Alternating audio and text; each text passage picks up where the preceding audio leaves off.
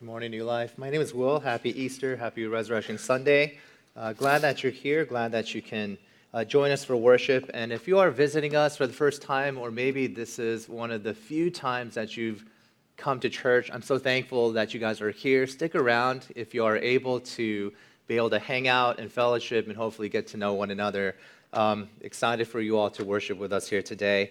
If you have your Bibles, I want to invite you to open up to the Gospel of Mark. I'm going to read a short section in chapter 16, verses 1 to 8. And if you are able, I want to ask you to please stand for the reading of God's Word. Mark chapter 16, verses 1 to 8. This is God's Word. It's about what Christianity calls the resurrection of Jesus Christ. And this is verse 1. When the Sabbath was past, Mary Magdalene, Mary the mother of James, and Salome bought spices so that they might go and anoint him. And very early on, the first day of the week, when the sun had risen, they went to the tomb. And they were saying to one another, Who will roll away the stone for us from the entrance of the tomb? And looking up, they saw that the stone had been rolled back. It was very large. And entering the tomb, they saw a young man sitting on the right side, dressed in a white robe, and they were alarmed. And he said to them, Do not be alarmed. You seek Jesus of Nazareth, who was crucified. He has risen. He is not here. See the place where they laid him. But go tell his disciples and Peter that he is going before you to Galilee. There you will see him, just as he told you. And they went out and fled from the tomb, for trembling and astonishment had seized them. And they said nothing to anyone, for they were afraid. And you could take your seats at this time.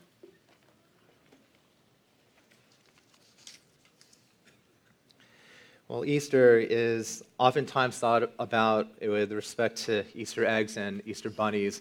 But if you've grown up in the church or you're familiar with Christianity, especially in America, what they say is that many people, even if you're a believer or not, are familiar with the Easter story. Um, they say maybe many of us who are here today are what we call CEOs, that you are Christmas and Easter only attenders in church. But that also means that you're familiar with the story, doesn't it? I mean, you know that Christmas is about the birth of Jesus and that Easter is about the resurrection of Jesus. But what I want to share with you here today is something a little bit more, actually, at the risk of being uh, provocative, a little bit more argumentative, because I want to make the challenge and have a discussion with you to say if you really want to discover, if you really want to explore Christianity, the one thing you have to really wrestle with is what Easter stands for, and that's going to be the resurrection. It's actually really difficult to overstate the importance of the resurrection. Because if you want to be intellectually honest, and this is any worldview, any perspective, if you want to be intellectually honest, you want to be able to define Christianity on Christianity's terms. And if you want to reject Christianity, which you have every right to, at least you want to reject it on Christianity's terms. And when you look at Christianity and what the Bible says, on its own terms, it says Christianity stands or falls on whether or not the resurrection happened. It's that simple. If the resurrection happened, then you have a eternal life and hope. You have an answer to one of the deepest needs of humanity. But if the resurrection didn't happen, the millions of people throughout generations and churches today, you and I, even now, are absolutely wasting our time. Christianity stands or falls on the resurrection, and that's on its own terms. Let me try to make my point really quickly. This guy, the Apostle Paul, he wrote this letter called 1 Corinthians, and in chapter 15, verses 3 to 4, this is what Paul says For I delivered to you as of first importance, in other words, foundational, primary, what I also received that Christ died for our sins in accordance with the Scriptures, that he was buried, and that he was raised on the third day that's resurrection in accordance with the scriptures. He said this is of first importance.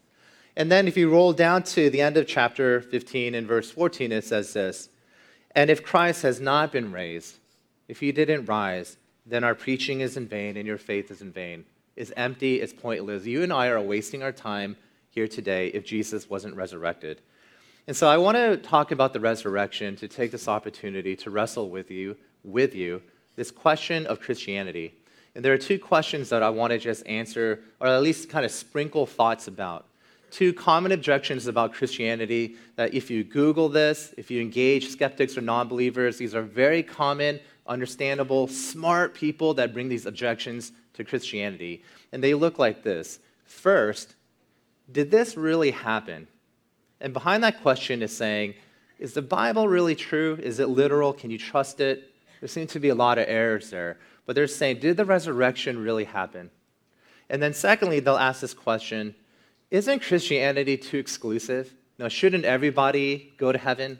So, those are the two questions that we could wrestle with. Did this really happen? And is it too exclusive? No, the truth claims of Christianity, they're so narrow. They create division, they create oppression. And so I want to dialogue with you about these two questions that at least we could sprinkle a little bit of the thoughts and dialogue about these two questions surrounding these objections. So let's look at the first one. Did the resurrection really happen? Was it historical or was it legend? Was it made up by the disciples or did it really happen and the disciples were recording history? That's what we'll take a look at. And I want to say this in terms of like being able to dialogue with you. I think that the burden of proof isn't just on Christianity. I think the burden of proof is both on non Christians and Christians. Because when you read Mark 16, 1 through 8, you have to make sense of why they wrote it the way they did. And I'm going to explain to you why. I'm going to give you my thoughts, but the burden of proof is both on skeptics and Christians. And so I want to be able to dialogue and really be able to engage in a conversation to say, well, here's our thoughts. Why was Mark 16 written in the way that it was written? Because the writers of the New Testament, back in the days of the New Testament, they wrote history differently. They wrote biographies differently. We think history is factual and chronological, but that's not how the writers thought about history. They weren't writing chronologically. They wrote, they misplaced and replaced and moved around the events, and it was absolutely understood to be history. So let's talk about this. Did this really happen? Is this really, one way to ask the question is, is this a legend or is it history? Is it what Karl Marx has said? This is something that was made up by humans to comfort ourselves, that religion was the opiate of the masses?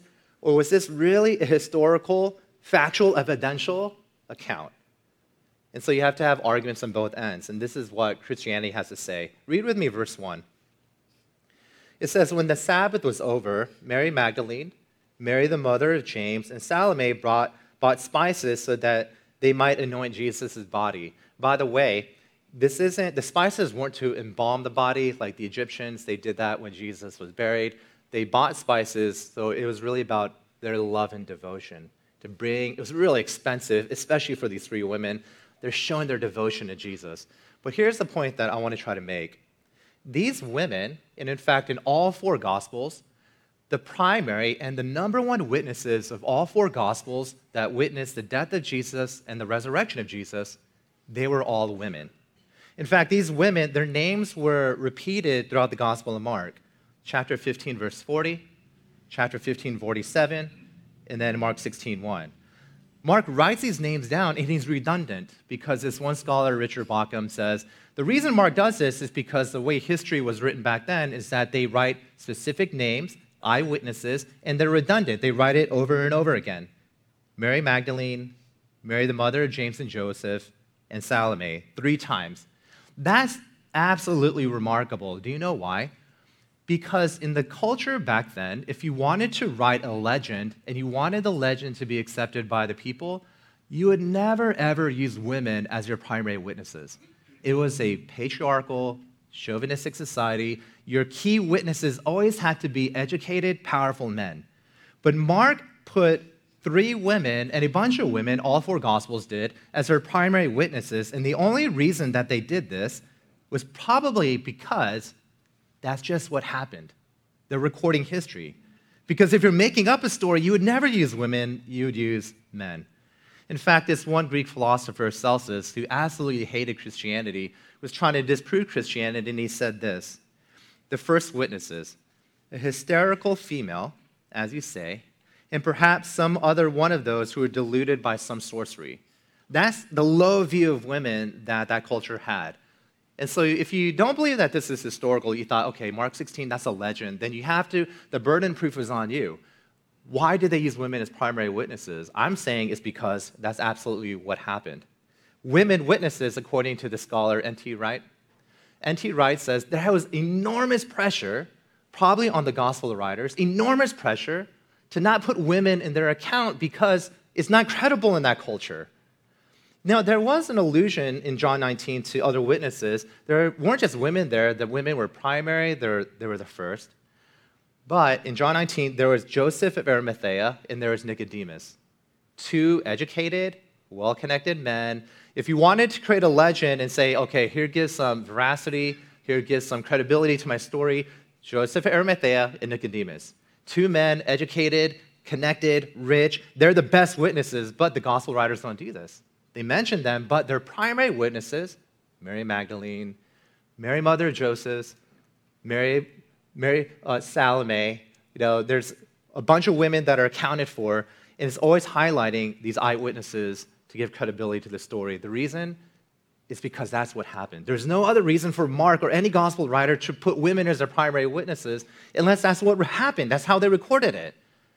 You know, they say that this old phrase, I'll, I'll believe it when I see it, an eyewitness account. And the gospel writers, they place a lot of emphasis on eyewitnesses.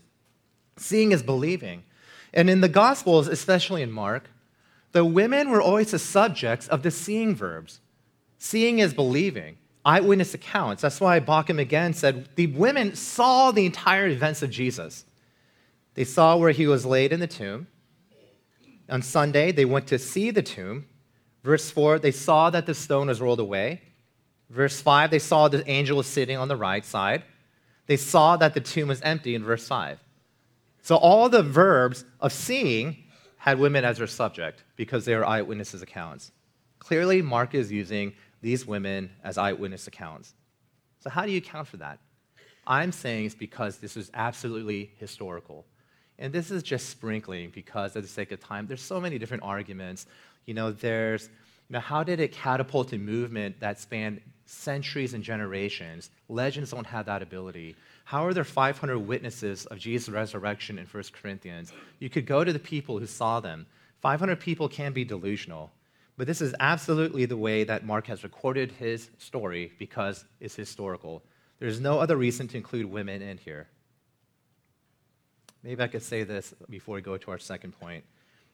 There's this book that I was looking and reading in preparation for this message. It was written by this woman, Rebecca McLaughlin, and she wrote this book, very helpful, called Jesus Through the Eyes of Women.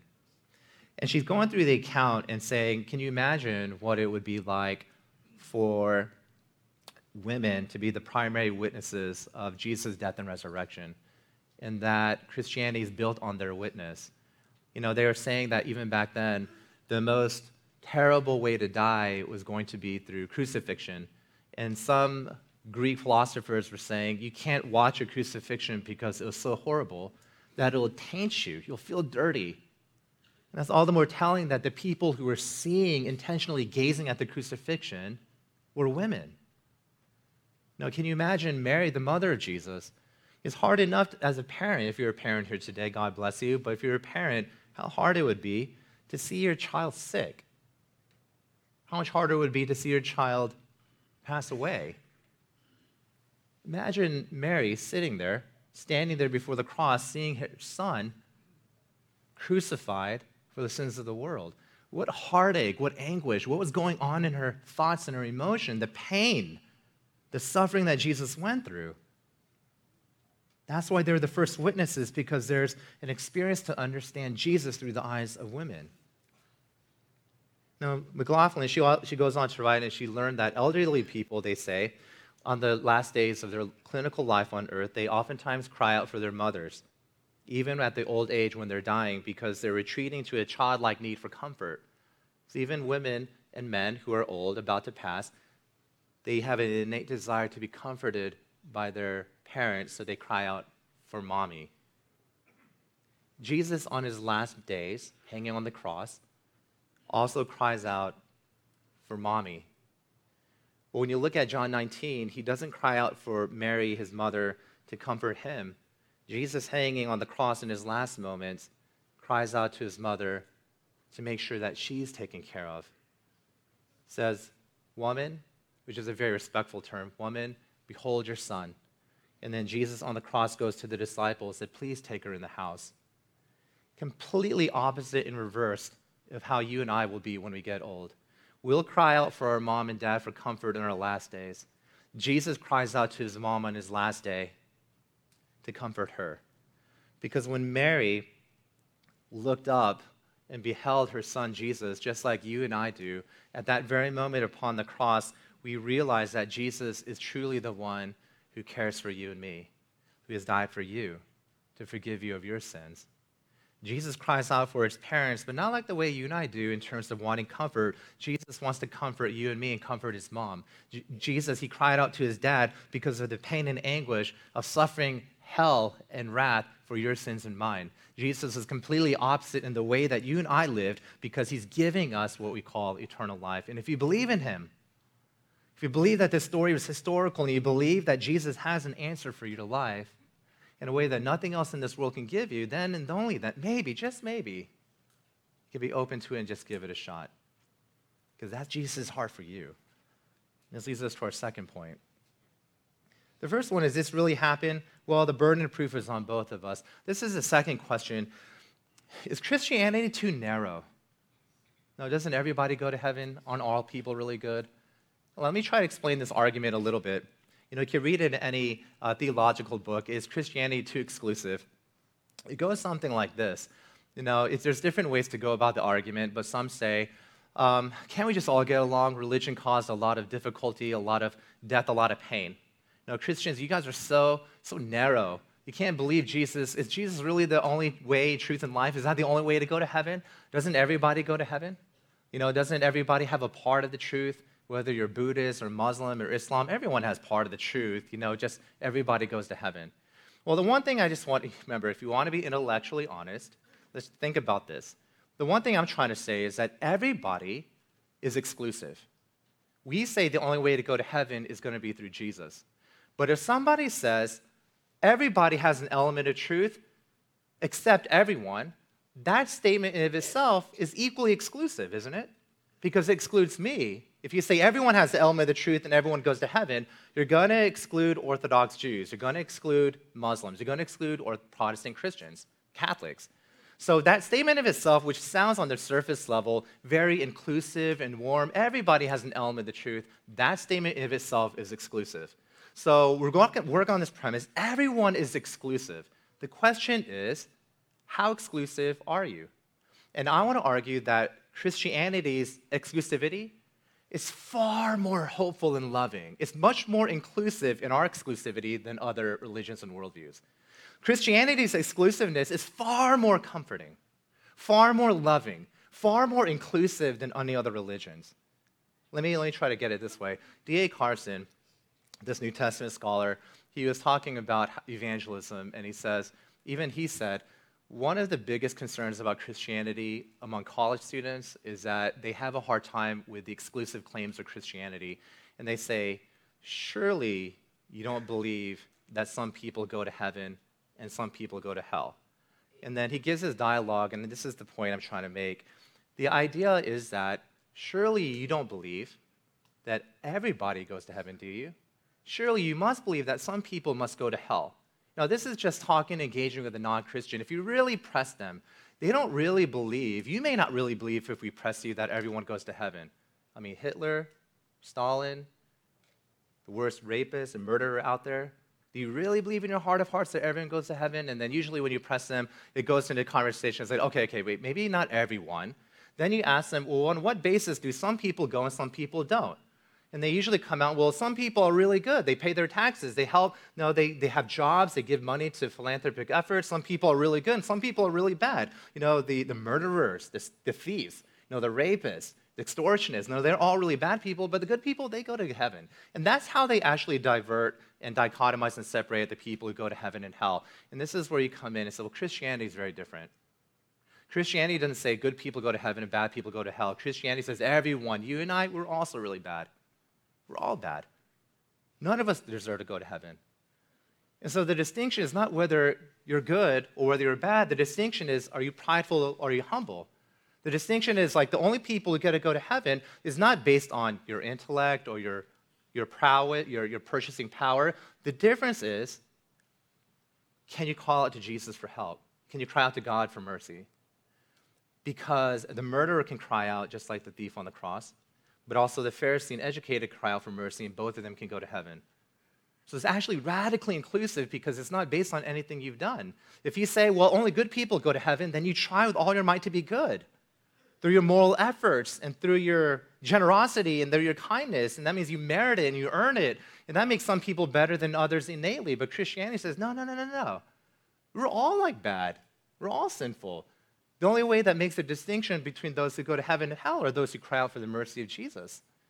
So whether you're actually educated and went to the best schools in America, or whether you're uneducated, and you never went to any school, and you came up, even this is a hard one, you came up in a broken home, maybe you're, you're hurting, you're abused, you, you've been in, you were born into a situation that wasn't your fault. How do you make sense of that? Well, we're all on the same playing field. The only difference are those who call out for Jesus for help.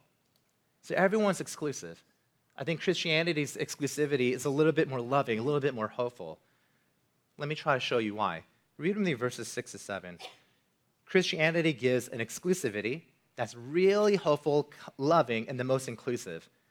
Verse 6 to 7 says, Don't be alarmed. You know, the women come up, they see the angel. He says, Don't be alarmed, don't be scared.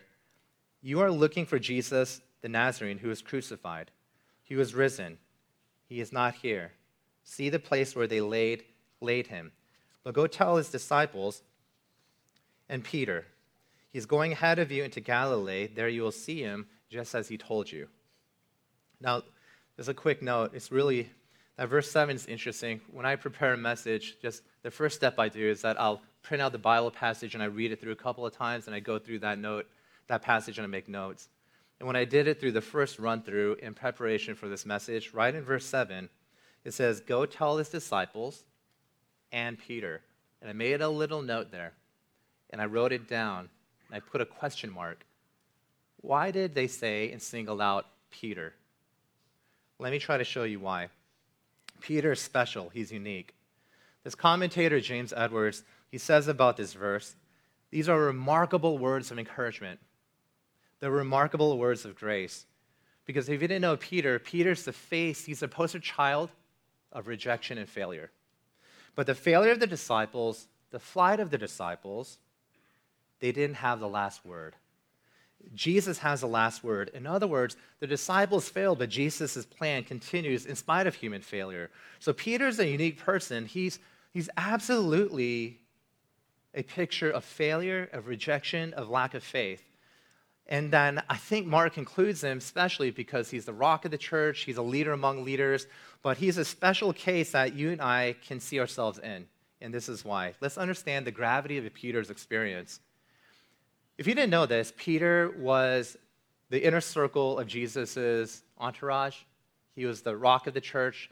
This book in the Bible called Acts, the first half of the book of Acts is really about Peter's life and his ministry. I mean, he's a, a big deal. He was, he was probably strong, he was probably dynamic, he was fiery, he was a go getter, you know, he's an activator. You know, Peter was somebody who was a who's just strong, he's a strong personality. And when Jesus gathers his people after he died on the cross and resurrects, it said, My plan is still going forward. I'm going to give the church, I'm going to give you the Holy Spirit. Peter, you're still my man. The reason that's so remarkable is because you have to know Peter's testimony.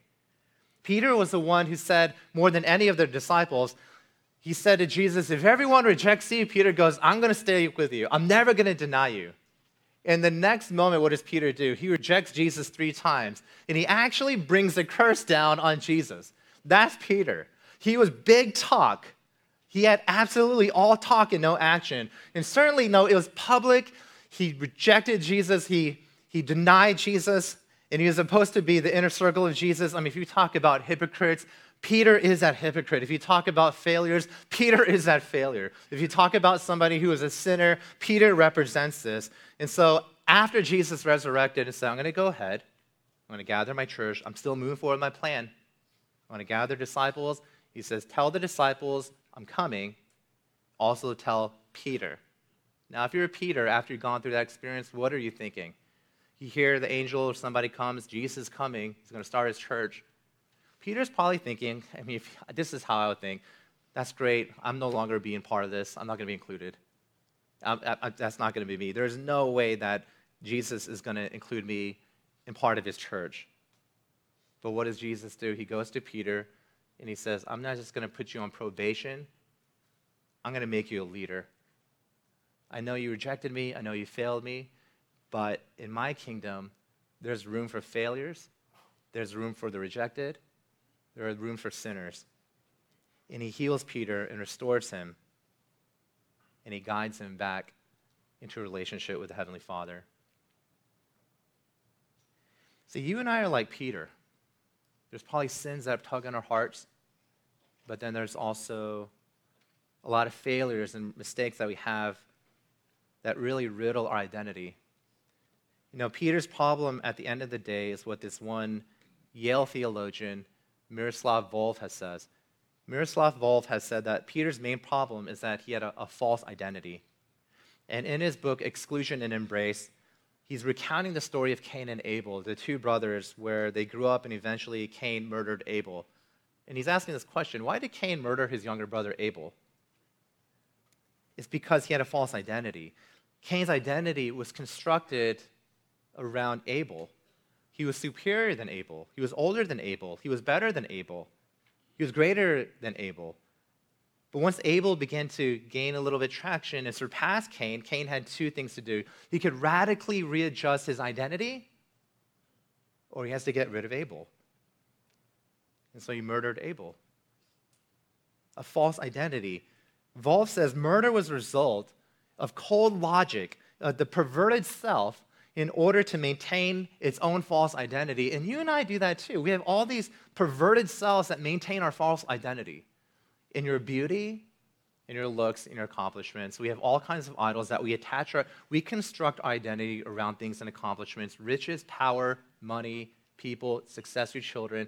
There's no shortage of things that we construct our identity around. But when the gospel comes into your life, you and I are like Peter. Peter also had his life constructed around others.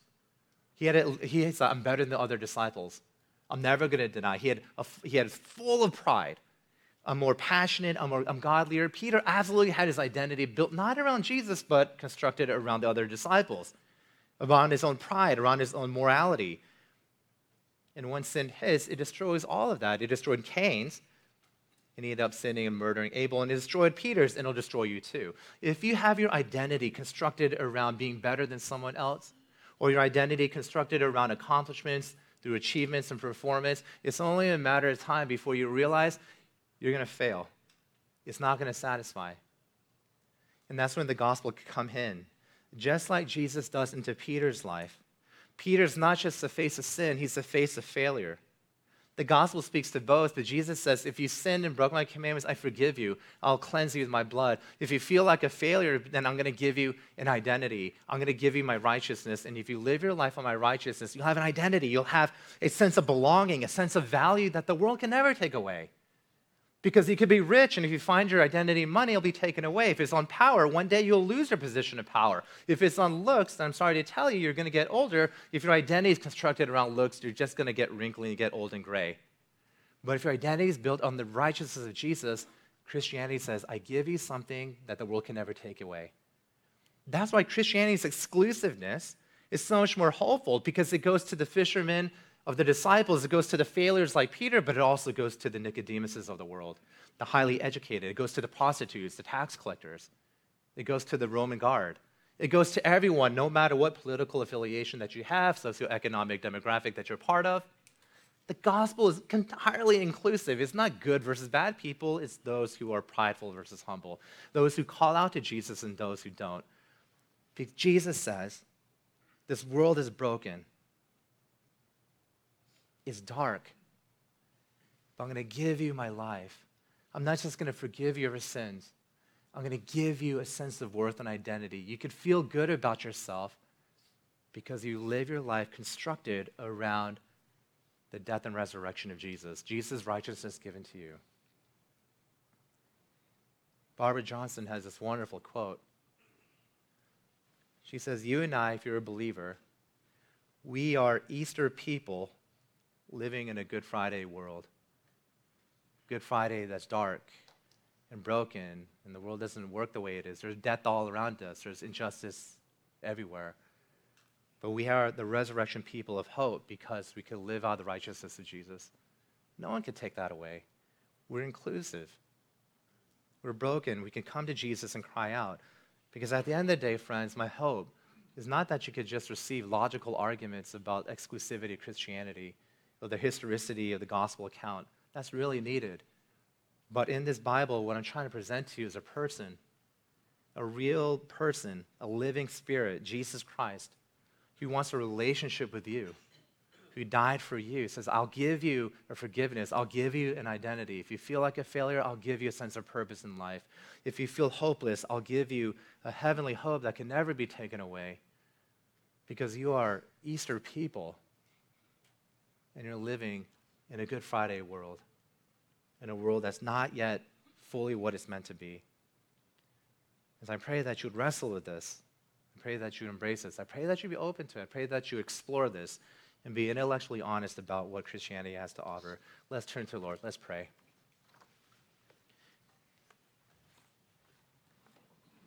Father, we thank you, Lord, for the grace that we receive in your Son. Thank you that Jesus was a real man who was the Son of God that came into this world to take on human flesh and die for us. We thank you, Lord, that Jesus wants a personal relationship with each and every one of us.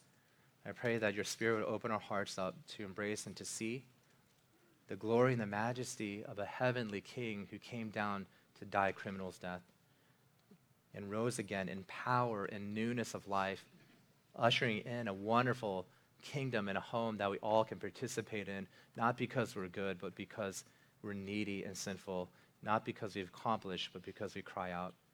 So thank you so much for this grace, we love you with all our hearts and praise in Jesus' name. Amen. Well, friends,